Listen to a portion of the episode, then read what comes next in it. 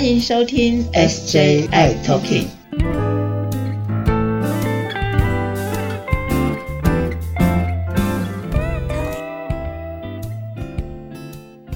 哎呀，师姐，师姐，师姐，听到请回答呀，师姐。来了，来了，来了！发生了什么事啊？我看今天的声音不太对，非常不对，我非常的阿杂，现在很阿杂。到底怎么了？哦，是这样的，就是你也知道了嘛，就是其实我二次二次解隔，然后因为第一次的时候因为打羽毛球嘛，然后跟其他的朋友有一些接触，然后被框裂了，然后这一次是同住的家人确诊了，那我也被框裂了。然后，哎，刚好这几天也解隔了。然后这一阵子呢，我非常非常的苦恼，就是，哎呀，跟他们，因为不管是他确诊，或者是我被居隔，对，或者是我居隔，然后他确诊等等之类的同住家人在一起，然后我们都生活在同一个环境当中，整间屋子该怎么清洁清消这个问题，让我还觉得还蛮苦恼的。哦，对啊，最近好多人陆陆续续从居隔，然后可能就即将要解隔了。我觉得这件事情应该是可以来跟大家聊一聊。哎，嗯嗯，你有一些什么故事啊、个案可以分享的吗？啊，上个礼拜吧，有一个朋友呢，他也是，我觉得对他来讲，那一天应该是一个晴天霹雳，就是他当天确诊了之后，隔一天一大早，他爸爸也确诊了。嗯哼，然后呢？我觉得他很聪明。他说他本来跟爸爸是分开住的，爸爸跟妈妈住一起嘛。他想到他妈妈是阴性嘛，哈，然后爸爸是确诊，所以呢，他就把爸爸接过来，两个都是确诊的，一起住，互相照顾。哎，我觉得好棒哦。嗯嗯嗯嗯。那但是呢？这个因为差一天那个解隔的时间嘛，那他就开始苦恼了。就是解隔之后呢，这个房间要怎么清消？因为他的太太就要回来的嘛，所以这个也是就跟你一样，现在同样的痛苦。嗯哼，嗯。对啊，所以呢，在疫情期间呢，我们大家啊，在家里面应该要先做哪一些的清洁，或哪做哪些清消呢？你看外面市面上啊，有各种啊，比如有酒精、有肥皂，然后漂白水，还有就是次氯酸水等等等等的。那到底是用哪一种是比较适合我们做清消的动作呢？嗯，其实哈，你刚才说的这四个东西哈，都是好东西，但是它分别用在不同的地方。哦，OK，哦，那不同的地方呢是这样子哈，酒精顾名思义，它是有这个消毒的作用哈。肥皂呢，它是有清洁的作用，哈，它不见得是有到消毒，哈，它没有办法到，它可以减少这个皮肤上的菌落，哈，那它没有办法完全的这个杀菌，哈，除非是用那个有杀菌效果的清洁液，哈，那洗手那个就有点像，那很高标准哦，那个像医院的开刀房，他要开刀之前，那个手哦，哎，要先洗过一次之后，再用这个消毒液彻底的去清刷这个双手，哦，那个是很。高等级的，嗯，那刚才有提到一个漂白水哦，那漂白水就完全不能用在人体接触了，因为漂白水它有腐蚀性哦。OK，就是不要过度的接触皮肤哦，漂白水千万不行。所以我们如果要利用漂白水，漂白水它在杀菌的效果是很好的，但是因为它同时对皮肤有腐蚀性，所以你要用漂白水泡制啦，或者用漂白水去清洁你的环境的时候，千万记得戴手套。对，那其实像我们在医院也常常会用漂白水来环境的清洁跟消毒，所以呢，我们会建议除了双手戴这个手套以外呢，呃，如果你有护目镜的话，戴着会比较好，因为有时候会不小心的喷溅到眼睛，那个对黏膜还是会有一点杀伤性的。嗯，另外一个你说到一个非常常见的就是次氯酸水，是。哎，我们好像在去商场啊，进入的时候，哎，我都不知道它喷的到底是酒精还是次氯酸水。嗯，对。那个次氯酸水哦，我我觉得我我如果喷到我的手的话，其实我手会不舒服。哦，会过敏是不是？还是觉得？对，就是会涩涩干干的那个感觉。对，那会很不舒服。那其实次氯酸水哈，它也没有真正的消毒的效果。哦，是这样哦。哦，次氯酸水它其实是主要是用在环境的清洁，而不是在人体上的，所以其实是要避免使用在人体。哦，原来哦，所以它其实是在环境的话，稳定性也不是那么的好，它保存的期限也比较短，所以它常常放了时间久之后，它就失去效果了。而且它如果有光照的话，它也效果也会就没了。所以其实次氯酸水并不是最好的一个呃，在消毒手的这个东西。嗯，所以这是手部的一些清消消毒，还是以酒精为主，对不对？呃，酒精，但是酒精它是一个杀菌，倒是我会建议各位朋友们，如果你要手部的清洁，最重要的是用肥皂先去清洗。因为肥皂它有水，然后它会有泡泡，对不对？那好好的每一个那个，你比如说那个指甲缝啦，哈，那指尖呐，还有你的那个指头指尖的缝隙啊，要刷一刷，揉一揉，搓一搓，哈，这样子的话，它那个比较这些小地方是最容易会藏污纳垢的地方，所以用。呃，肥皂洗啦，洗泡泡啊，然后有水的冲洗之后，其实这样机械式的可以把我们手双手上的那些菌落都给洗掉，而且冲洗掉，所以它会很干净。OK，赞赞赞。非对，非常的重要。所以其实我们对小朋友都会说，你要去洗手，你要去洗手。的确是洗手还是最重要的。它的脏污，那我们如果用酒精，像比如说你到经过医院的门口啦，什么都会有，不是有一罐酒精，然后你就可以喷喷喷，然后手你就可以搓搓搓。对。那个酒精的话呢，是使用在呃不方便洗手的时候，但是你手可能有一些脏的东西或者有细菌的话，你就用这样子的酒精喷了之后，手要搓揉。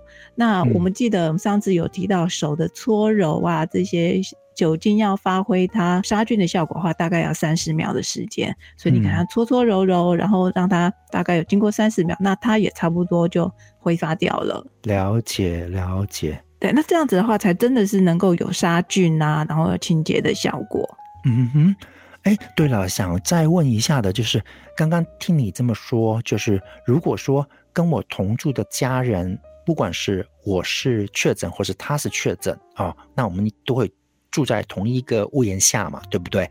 然后我们的共同使用的那些卫浴设备啊，该怎么办呢？怎么清消呢？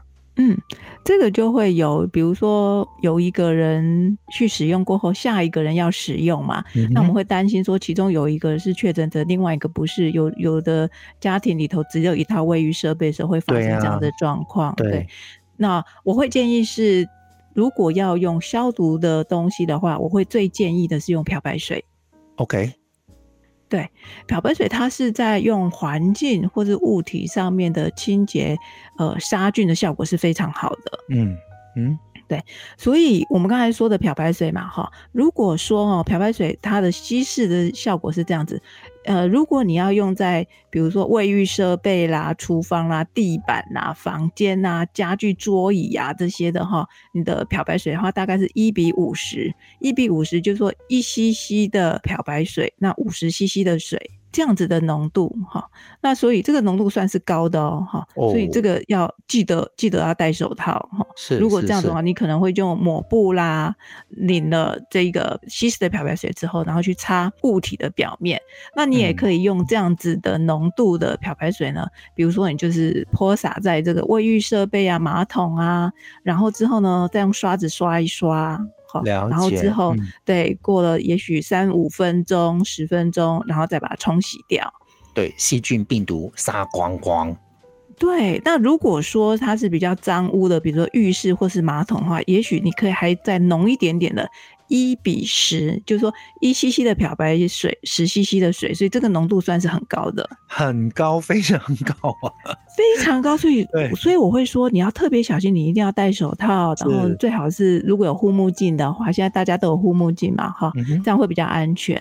那这样子的刷洗，那因为漂白水它也很容易，就是放的太久之后，它的效果就会褪去了，所以。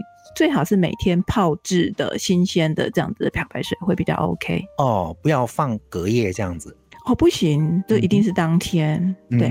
所以如果是太浓的漂白水的话，你在比如说马桶啦哈，或是这个浴室啊这个地面上的时候，可能就会有一些味道出来，那蛮浓的漂白水味。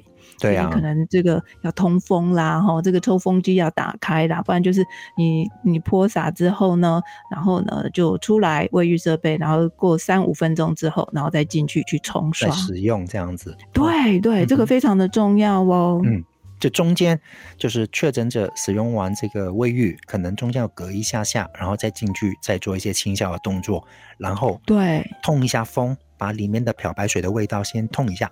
嗯。所以，如果说是这样子的话，我们就会建议说，呃，每个人都知道正确的这个消毒的方式，然后呢，可能泡了一瓶这个在专门用在马桶的，或是呃洗手台的一桶漂白水放在旁边，上过厕所的人，你就要做这个动作，都清消完了，然后才离开。是是是，哎，那另外，呃，延续下来那个问题，刚刚提到是卫浴的部分嘛，对不对？那嗯如果一样哦，在同一个环境里面，我们共用同一个空间，然后整个家里的那一些垃圾啦，或者是一些呃厨房用具啦，或者是家里通风的情况呢，又是如何呢？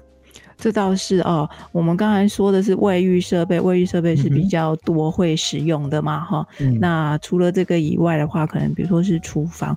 其实如果说，嗯、在呃一个是确诊者跟没有确诊，就是没有感染的人在一起的话，我会建议确诊的人还是大部分时间在房间里头，不要出来，嗯会比较 OK。等到解隔，这个传染力整个都下降了，那这样子对没有感染的人，其实他的威胁就会降低。这时候再出来做这个活动，空间上的呃共同的活动可能会呃比较安全一些些。嗯哼，那比如说他在一人一室嘛，确诊者在他的房间的时候呢，嗯，他的比如说垃圾，垃圾的话可能自己就要包好，然后放在自己的房间里头，也不见得每天都要丢垃圾啊，也许是两天或者三天才丢一次垃圾。嗯哼，那这样子的话就，嗯，就是用把它包好，都弄好了，然后再放在门口让，呃外面的人帮你做居格的人帮你拿出去丢哈。是，那还有一个哦，就是我们的房间里头一人一室的话，也许就是要开个窗户通风嘛。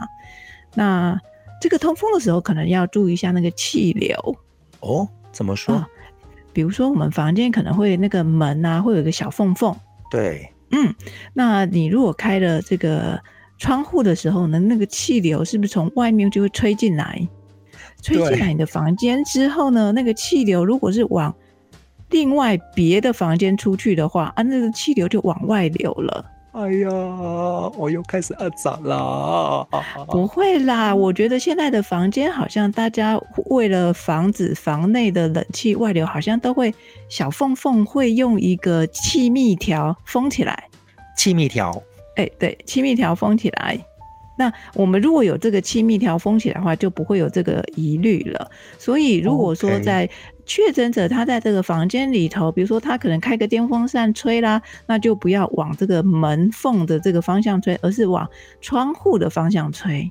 了解，所以就是呃，确诊的朋友们在小房间里面啊，这些小细节要特别注意。对，那往外面吹的话，其实它也会比较通风，而且这样子的话，嗯、它的那个嗯、呃病毒量呢就不会往里面的其他房间飘。了解，好，今天其实有聊到就是呃各种的消毒的东西，比如说有酒精啦，比如说有所谓的肥皂啦、漂白水啦、次氯酸水等等的。OK，那第一个首选就是，如果说我们在外出的时候，还是以酒精为主。不过呢，就是还是要勤洗手，如果能够洗手的话，就洗手。然后呢，家里的呃卫浴或者是家里的一些地板啊之类的，可以用漂白水。诶，刚刚师姐有提到了，那个漂白水的比例是多少呢？哎，记得吧？这个比例，如果说是在、呃房间、呃厨房这个地板的话，可以用一比五十的漂白水，是好一 CC 的漂白水，五十 CC 的清水。那如果是浴室或是马桶呢，可以用一比十，一 CC 的漂白水，十 CC 的水，这样子的浓度做清洁消毒之用。是，然后呢，如果说有朋友真的被确诊了，然后在一人一户的小房间里面，记得呃，垃圾要包好，两三天做一些整理。如果就在房间里面，可能有开冷气啦，或者是呃使用电风扇啦，记得啊，门缝也有一个气密条，对，气密条把它放起来，把它放在门缝里面，然后电风扇呢最好是往窗户的外面吹，那这样会比较好。对呀，其实如果是确诊者待在房间里头，他也有这个漂白水呢，或者是有酒精呢，他也自己在他的房间里头做一个清洁消毒的动作的话。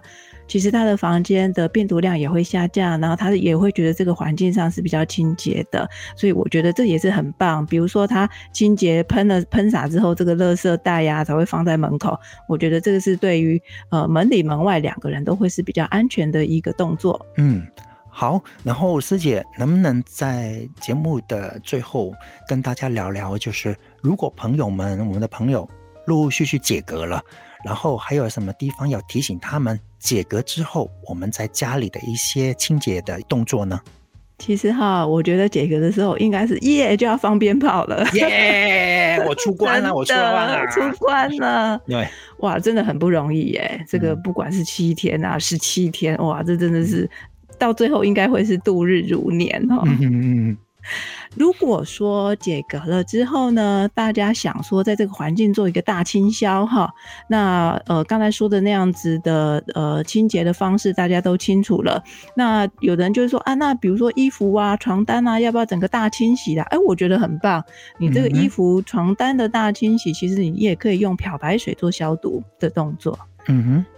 对，这个会很棒。比如说毛巾啊什么啊，那是不是需要把他的确诊者跟家人的衣服分开洗？其实也没那么严重嘛，哈。嗯。这个不会经过因为衣服而或是洗衣机这样传，是不会的啦。那而且你如果用了漂白水的话，其实整个所有的杀菌的效果都是很透彻的。对，所以如果这样子做的话，其实是非常的 OK，那也不需要说再做一个什么特别的消毒，只要这些的所有的每一个常常会使用的，比如说餐桌啦、客厅啊、卫浴设备啊这些常用的，呃，都有消毒过后是好就 OK 了。